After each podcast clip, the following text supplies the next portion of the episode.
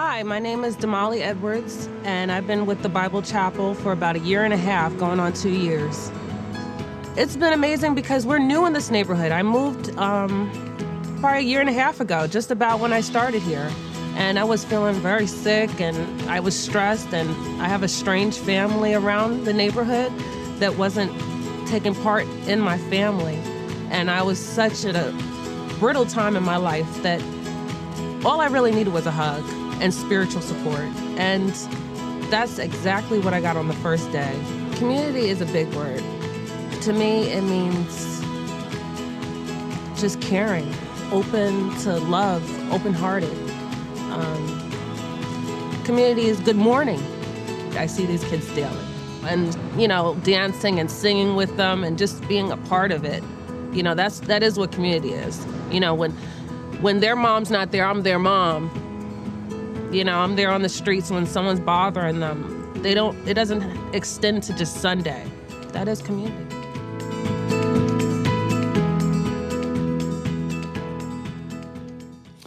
Don't you love the way Damali describes community? Caring, open to love, open hearted. Sometimes as simple as a good morning. And did you hear what Damali said? It's not just Sundays coming together and worshiping together where we're gathering, whether we are gathering together here in the South Hills or whether we are in uh, Wilkinsburg or whether we're in Robinson or whether we are in Washington or whether we're online. It's not joining together just one time. As Damali said, when their mother is not there, what? I'm their mother. I'm there with those kids on the streets. I'm going to protect them. I'm going to watch out for them. And that's what we've been talking about. Community is that we have each other's back. We're watching out for each other. We're caring for each other. We're making certain that there is, there is protection and accountability and encouragement around uh, each of us. That's what it means to be a part of a community. Take your Bibles and turn with me to the book of Ephesians. In this series on community, we've been taking uh, Paul's letters, and we've been taking from his letters things he addresses regarding community. There are challenges in every uh, church, there were from the first days. And Paul uh, addresses these challenges. Ephesians is one book where he never addresses a challenge in particular, but he gives us some significant instruction all the way through. If you look at the book of Ephesians, there are six chapters. The first three are theological. Paul is telling us who Jesus is and God's love for us, and that God chose us before the foundation of the world to be his own. He reminds his readers of the Holy Spirit's work in our life. And then in chapter 3, verse 14, he kind of closes this theological section with this. He says, For this reason I kneel before the Father, from whom his whole family in heaven and earth derives its name. I pray that out of his glorious riches he may strengthen you with power through his spirit in your inner being, so that Christ may dwell in your hearts through faith. And I pray that you, being rooted and established in love, may have power, together with all the saints, to grasp how wide and long and high and deep is the love of Christ, and to know this love that surpasses knowledge, that you may be filled with, to the measure of all the fullness of God. And then he concludes it with this kind of this doxology. Sometimes we use it as a benediction, not to him who is able to do immeasurably more than we can ask or imagine according to his power that is at work within us. To him be glory in the church and in Christ Jesus through all generations forever and ever. Amen. Now, Paul knows that theology is lived out in real life. And so he gets very practical in chapters 4, 5, and 6. And one of the things he talks about in chapter 5 is the family, because it doesn't get any more practical than that. Paul says within this larger community called the church, the called out ones, the ecclesia, there is this unit, this smaller unit called the family. And every community will be as strong as family, just as a chain will be as strong as its links. And that's why in the church we may have to make sure we talk about what marriage means, what family means, so that we can have strong families in order to raise our children in a way that honors God. And again, the strength of the community is just as strong as each family. We're going to see today a passage of Scripture where Paul sets forth the roles of husband and wife. But I want to be quick to say that all you young adults and singles here, you are not left out of this instruction. First of all, I know many of you, I think most of you, want to get married. And so you need to know who you should be looking for in a spouse. What is the man? What are the characteristics of a man that you want to marry? What's the characteristics of a woman you want to marry? Critical material instruction for you. And second of all, single and married alike, we're in this thing together. And so we have to hold each other accountable as we go through life and do marriage. I also know that some of you are divorced. And um, you've gone through some challenging times, some difficult times, some hard times. And this uh, message, Paul's instruction, is certainly not to rub salt in your wounds. I also know that most people who are divorced get married again. And I also know that the percentage of divorce in second marriages goes up significantly. Third marriage is up again. You see, as the old country song says, wherever you, are, wherever you go, there you are, right? You can run from yourself, but you won't get far. And the first thing you have to say is, you know what?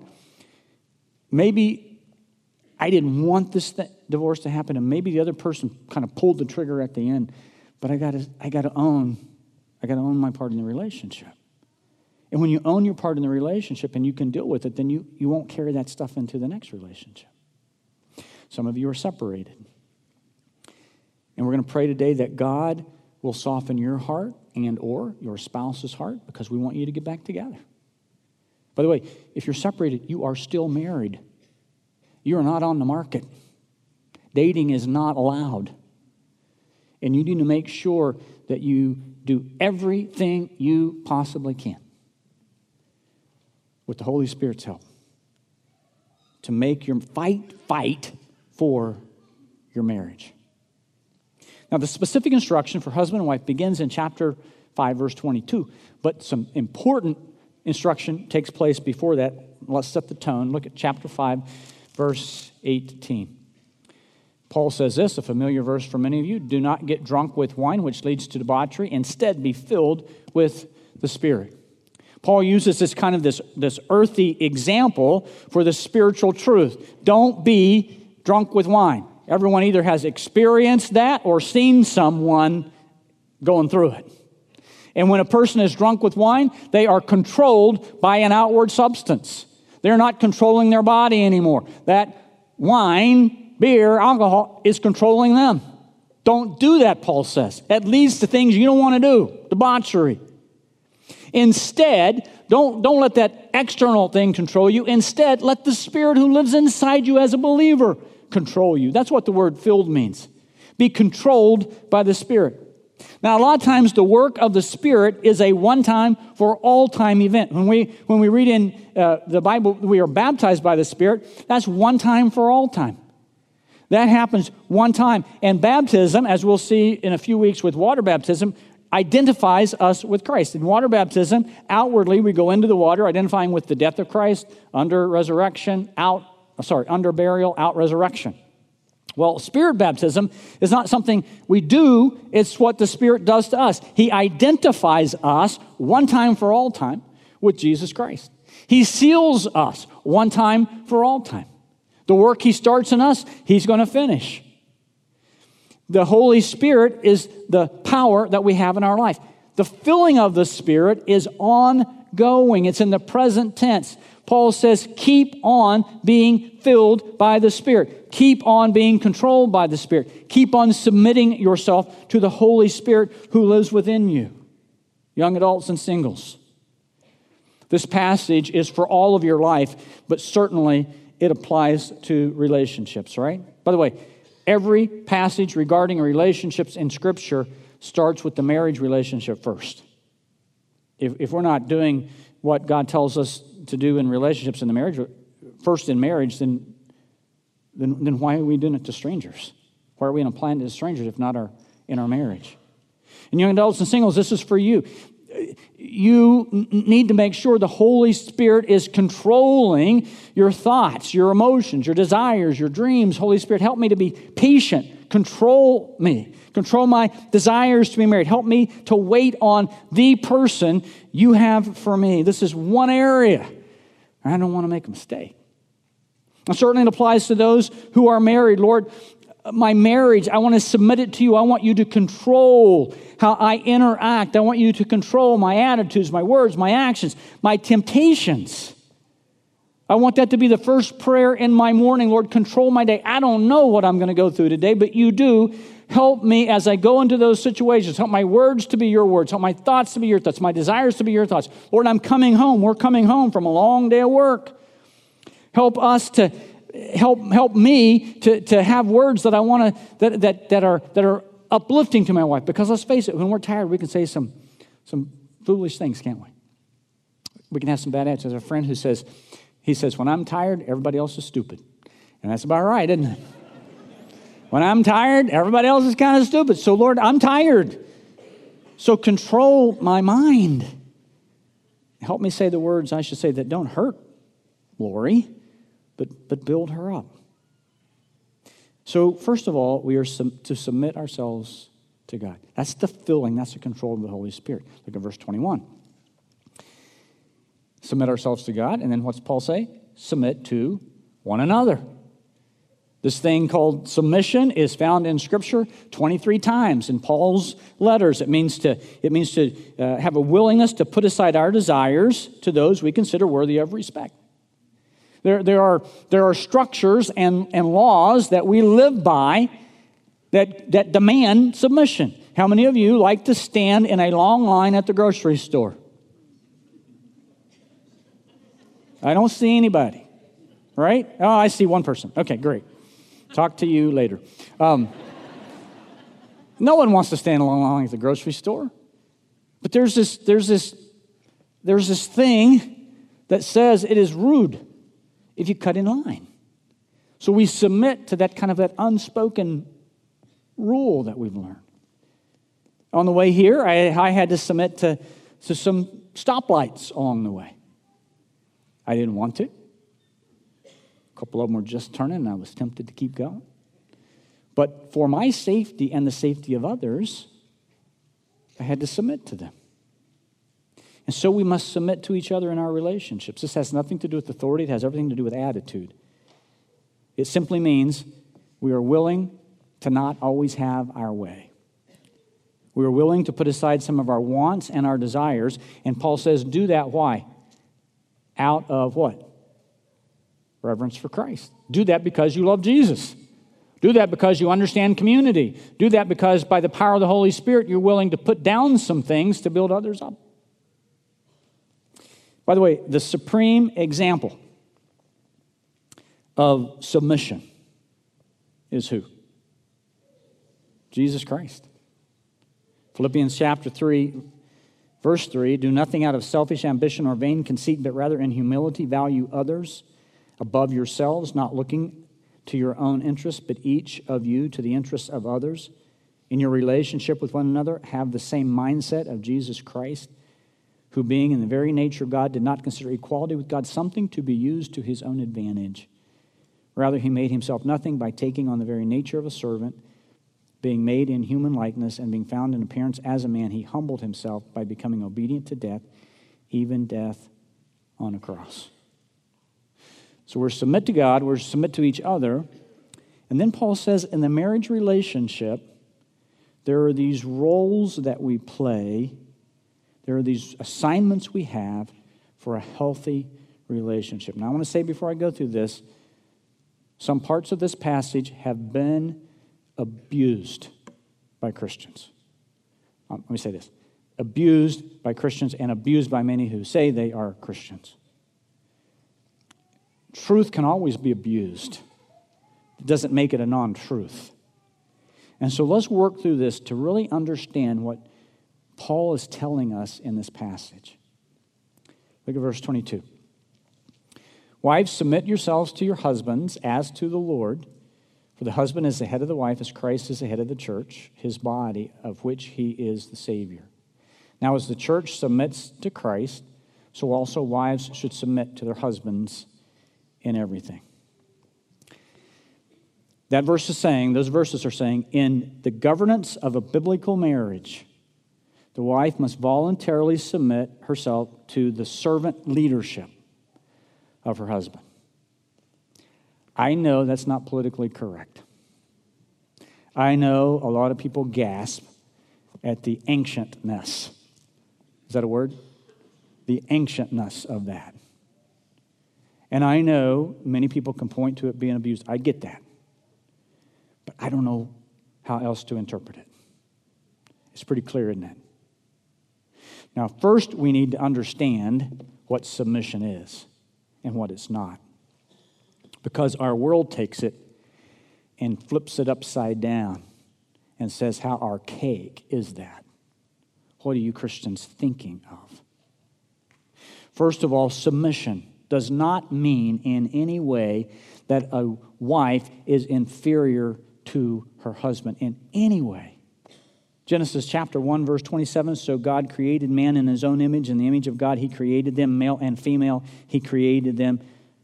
Galatians says in uh, chapter 3 So in, Jesus, in Christ Jesus, you are all children of God through faith. For all of you were baptized into Christ to have clothed yourself with Christ. Therefore, there is neither Jew nor Gentile, there is neither slave nor free, there is neither male nor female, for you are all what? One in Christ. At the foot of the cross, all equality. And this is what gets me. You find another religion where there is equality for women. You just find one. In the church, in the early church, and we've shared this before, little girls in the Roman Empire, little girls were seen to be inferior, put out, little Leah would have been put out in the field to be exposed and die. Baby farmers would come and take them into prostitution and slavery. It was the church that said everyone is equal in God's sight. And they went out and got those little babies before the baby farmers got there and brought them in and raised them in the fear and the instruction of Jesus Christ and in the love of a home. It was Jesus who elevated women, talked with the woman at the well. It was Jesus who had women in his entourage. A lot of times we're reading scripture and in the Gospels, and, and we see that Jesus was talking to his group of people, and then he says, from that group, he brought the disciples uh, to the side. There were a bunch of people he were talking, he, he talked to. Women are elevated in by Jesus in the church. In no way inferior. And it was Christianity that allowed that to happen through the years. Again, just look at countries that are controlled by other religions and see how women are treated. Secondly, submission does not mean a wife loses her identity. Not at all. By the way, a Christian woman's identity cannot be in her husband. If you are trying to find your satisfaction and your meaning and your identity in your husband, you're going to be disappointed every minute of every day. You cannot find in another person what you can only find in Jesus Christ. Your identity has to be in Jesus Christ. And Jesus Christ says, In me, you are significant. I died for you. You've been created in the image of God. In me, you are secure. Nothing will ever snatch you out of my hand. In me, you are accepted. You are a daughter of the living God. In me, you are forgiven, cleansed. In me, you are empowered. I will give you everything you need to do what I'm calling you to do. Submission in no way means a woman loses her identity. And thirdly, submission in no way means that a woman becomes a, partic- a passive participant in a marriage relationship. Again, I know it's been abused wrongly. But in no way does it mean a woman is a passive participant. Every wife is a player in the relationship. Every decision is made together. There's an engagement in every decision, never left out. By the way, when Peter gives the same instruction, who does he use as an example of biblical submission? You know who he uses? Sarah. Sarah and Abraham. Now, you go back in Genesis and read about Sarah. Sarah was anything but a passive wallflower. She was in the mix. She was making decisions. She was a bit cantankerous at times. She was a strong woman. Peter said that's an example of a Christian woman. Now, sometimes she took matters into her own hands. Remember the maiden thing? And Abraham followed her lead, but she stuck with Abraham. That's why Peter uses her. One, it shows that you don't lose your identity. You don't, you, you not have to be a wallflower, strong personality in every decision. Sarah stuck with Abraham through the good and the bad, through disappointments, through difficulties, all the pressures of life. It's about attitude, right? Godly women, by the way, godly women don't go around telling other people, eh, I'm just submitting to my husband on it. It's between you and your husband, it's in the context of marriage. It's not about telling people about it, it's about an attitude. Now, maybe our culture would say this, this was cultural. This is in the Old Testament. We're not there anymore. I mean, this was in the early church. We're not there anymore. That's, you know, it's archaic. Our culture doesn't do that. Look at verse 23. For the husband is the head of the wife, as Christ is the head of the church, his body, of which he is a Savior. In other passages, this headship is based on what? Anyone know? Not culture creative order. Adam was created first, and then Eve. It's based on the creative order. And when a family comes together and does things God's way, they're going to be honored by that. Think of it this way think of, think of it in business terms a president and a vice president. You are in it together. You are working through every decision together. You are communicating together. You are in agreement on how you are developing your team, raising your children. You're in agreement regarding finances. By the way, money is one of the things that blows up a marriage. You're in agreement as you go along. You are side by side, you are hand in hand, you are heart in heart, and at the end of the day, it is the husband who is finally and fully responsible to give an account to God for the family. Wives, certainly you're held accountable for your role and your responsibility, and it is significant. You're going to be nurturing your children and ministering them in a way your husband never could, but he will finally be responsible. He will stand before God and he will look him in the eye and said, I put you in leadership of that home. How'd you do? In governance of a biblical marriage, the wife must voluntarily submit herself to the servant leadership of her husband. That's the key word servant leadership. When men are servant leaders, it, it's really it's a non-issue. So what is servant leadership? Let's talk about that. By the way, this is why living together doesn't work. If you're not a believer, it sounds kind of like the thing to do, right? I don't buy a tire unless I don't buy a car unless I try it out. But it doesn't work in this relationship. Because this relationship is about commitment. This is not about a relationship. Let's just see how it works. And uh, let's see how, how we get along. And then uh, if we don't like it, we'll just, uh, we'll just separate. We'll go our different ways. By the way, living together is based on sex. I don't care what you tell me. And when someone comes and they're living together and they want to be married here, we say, okay, time out. We love, we love you too much. We love you too much to sanction your sin. So you separate for a period. We'll talk about that and we'll figure out that time. And let's see if you're still together. Because you based your relationship on something that's not healthy. Then let's do this thing right. Let's do it God's way. The percentage of divorce for couples who live together before they are married is off the charts. It does. It, it, it, research proves it does not work. Servant leadership in the husband. What's that look like?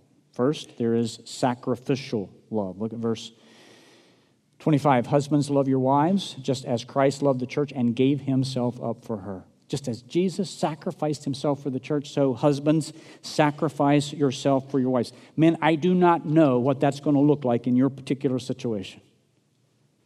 It may mean some sacrifices to your, your, your uh, job path. You may not want to move your family all around the country all the time. It may mean some um, differences, some sacrifices in your status, size of your home, car you drive, finances. It may mean sacrificing your hobbies or recreation, some dreams you have. I know a lot of guys who would give their lives for their wives, but they're not willing to sacrifice their golf game for their wives. So I don't know what it means for you, but I know this just as Jesus loved the church and gave himself up for, for us, so husbands need to sacrifice for their wives. Secondly, a sanctifying love. Husbands, love your wife just as Christ loved the church and gave himself up for her to make her holy. To be holy means to be set apart, it means to bear the shining splendor of the glory of God. Jesus is the only one who can make us holy by his work on the cross, positionally holy. I believe this uh, instruction is saying you need to make sure you have an atmosphere in your home, men, that allows your wife to grow spiritually. Encourage her to grow spiritually. Help her grow spiritually. Pray with her. Have devotions with her. Worship together with her. By the way, don't allow service in the church to split you up as a family. Worship together. You're taking communion together. You're learning together. You're singing songs together. And you do that together, and then you want to do that privately as well. We need to be those who understand that we have to, that we have to set our family apart. The president of the company will finally be held responsible for the development of the vice president and everybody else in the, in the, in the company. And so, this divine corporation called the marriage gives husbands that responsibility sacrificial love, sanctifying love, nourishing love. Look at verse 28. In the same way, husbands ought to love their wives as their own body. He who loves his wife uh, he who loves his wife loves himself. After all, no one ever hated his own body, but he feeds it and cares for it, just as Christ does the church. Now, I guarantee you, if you are hungry, what do you do? You get something to eat. If you're hurt, what do you do? You go get it fixed, you get it x rayed, you get it checked out. In the same way we care for our own body, Paul says we should care for our wives. No one ever hates his own body. We can't deny that. And we are to nourish our wives, and we are to, we are, we are to, we are to make sure that uh, we are doing the things in our marriage relationship that nourishes that relationship. I'm going to say this, I've said this before, but guys, some of you run businesses. Some of you, you when I stand up here, man, I stand before the movers and shakers in Pittsburgh. And, I, and I'm, I'm going to say this in the right way. I'm proud uh, to be a part of this church. Because when I go uh, downtown and talk to businessmen, they always say, Hey, do you know so and so? Man, that guy, he's, he's a sharp guy. He's a godly guy. He's a moral guy. He's a guy of integrity. He goes to your church, not my church. He goes to the Bible chapel. I love that. That happens all the time. So, some, some of you guys who run businesses, man, you will travel the world doing conferences and retreats and you'll bring in consultants and you'll spend all kinds of money building your business. But some of you will not spend one weekend to go to a marriage retreat to build your marriage. Some of you will not go to the uh, class we're doing on Wednesday nights in Washington to build your marriage. Why is it? Why do we have it so upside down that we are willing to travel the world to build our business that one day will rust, rot, and decay. We will not take it to eternity with us, but this thing called marriage will have eternal impact. We've got to be smarter than that. Nourishing love has to be a part of the relationship. Last one satisfying love. Look at chapter 5, verse 31. This verse is first in Genesis repeated by, by uh, Christ in the Gospels here in, in Ephesians. For this reason, a man will leave his father and mother, be united to his wife, and the two will become one flesh. We have whole classes on this in the marriage enrichment stuff. First of all, a man will leave his father and his mother. Some marriages struggle because uh, a 50 year old husband and a 50 year old wife have not left mommy and daddy yet. And that's got to break. You still love them, you still care for them, but your primary relationship is not with your husband or wife. They would be united together. I love that word united together. It's used three times in Scripture. One time it's used for the skin clinging to the bones. That's pretty united, isn't it? And one time it's used as a warrior who has fought so long and so hard, his hand is frozen to his sword. He can't let it go. Paul says that's the type of relationship you have. Frozen together. You cannot let each other go. Will there be challenges? You bet. Any marriage perfect? Not mine. But when there's a commitment there, to do it God's way. You say, What? Divorce is not an option. We're in a room here, and there are no doors or windows. We're going to kill each other, or we're going to make it work, one or the other.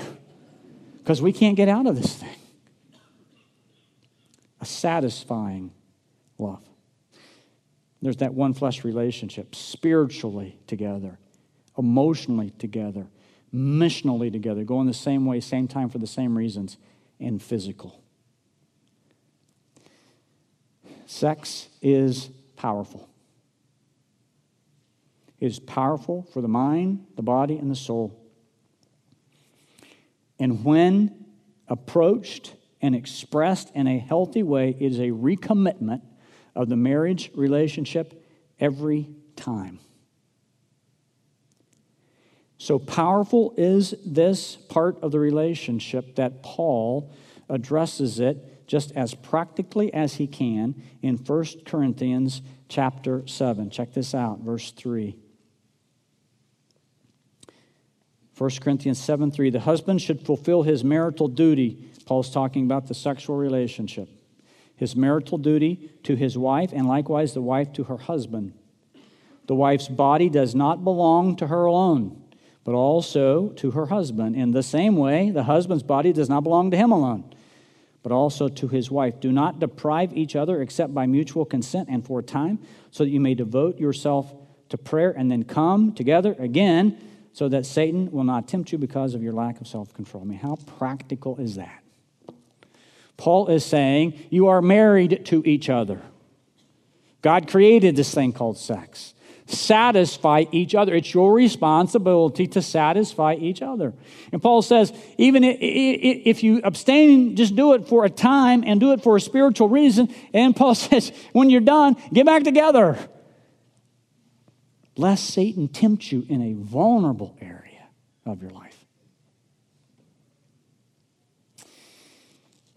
See, a Christian husband who is in the battle to lead his family and honor God, desperately needs a wife who believes in him and who can see in him what he can become by the grace of God. Christian woman who is in the battle to nurture her family and honor God desperately needs a husband who is a servant leader, commits his life to love and serve God, her, and their family. your children and your grandchildren desperately need to see the examples of men and women willing to submit themselves to the control of the Holy Spirit in their lives and in their marriage, to stay together for 50 plus years, and to show to their children this can be done. You can do it. I'll show you, I'll show you how. It's not easy, it's challenging. But By the grace of God, you can fulfill the commitment you made when you stood up before people voluntarily, getting ready to go to the reception, and said, Remember, for better or what? Worse. Sometimes it's the worse. For richer or poor, sometimes there's some challenges in sickness and in health. That happens until what? Death do us part. Now, since no one here is dead, that applies to all of us, right? Before we close, I want to challenge you who are married. Do not give up. Stick with it. Do whatever you need to do with the power of the you have as a Christian marriage, you have the power of the Holy Spirit living in you. Do what you need to do to make it work. Get the counseling you need. That's what the community is about. We have opportunities to help you in the challenges of life, and this may be a challenge at this particular time. For goodness sake, don't have so much pride that you're unwilling to get help. Because that's going to bite you, and it's going to bite you hard. Do marriage in a way that we can, that we can say, here's what Christian marriage looks like. Some of you are divorced. And you may feel like, dang, you just, you ruined my day. The worship was good, and it went downhill for me from there. You're like rubbing salt in my wounds. And I'm, I never apologize for God's word.